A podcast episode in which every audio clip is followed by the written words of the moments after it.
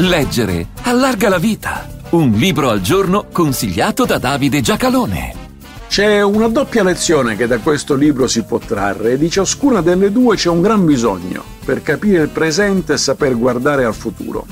Sandro Pertini, Sei condanne, due evasioni, pubblicato da Mondadori nel 1970. Il libro raccoglie molti documenti redatti dalle questure, uffici politici e tribunali impegnati in un servizio al regime fascista e nella persecuzione dei suoi oppositori, quali certamente Pertini era.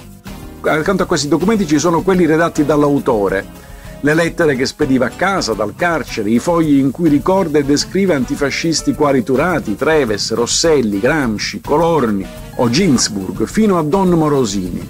E dall'insieme molti possono trarre qualche utile conoscenza della nostra storia nazionale, vissuta e narrata nel pieno della tempesta e registrata in presa diretta, senza orpelli accademici, ma con il realismo del dolore provato sulla propria pelle. E questa è una prima importante lezione.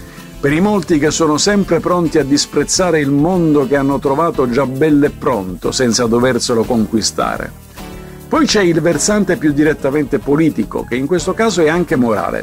Quei giovani che, con l'autore, accettavano la repressione pur di non rinunciare all'impegno di battersi contro il fascismo, lo fecero nel momento in cui il regime era al suo trionfo, non quando si accinse al tonfo nella vergogna e nella distruzione.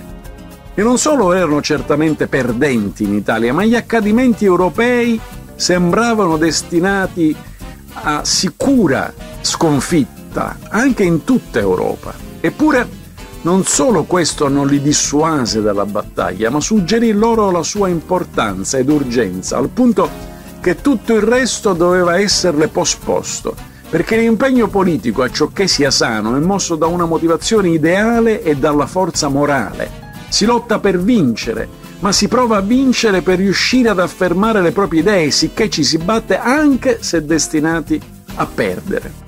Quanti si trovarono nella posizione di Pertini avevano solo da perderci, ma sapevano che sol per questo rinunciare sarebbe equivalso a perdersi. Ecco perché nella loro vicenda, che libri come questi restituiscono come carne ancora viva, è contenuta una doppia e utilissima lezione. Sandro Pertini sei condanne, due evasioni, buone pagine a tutti.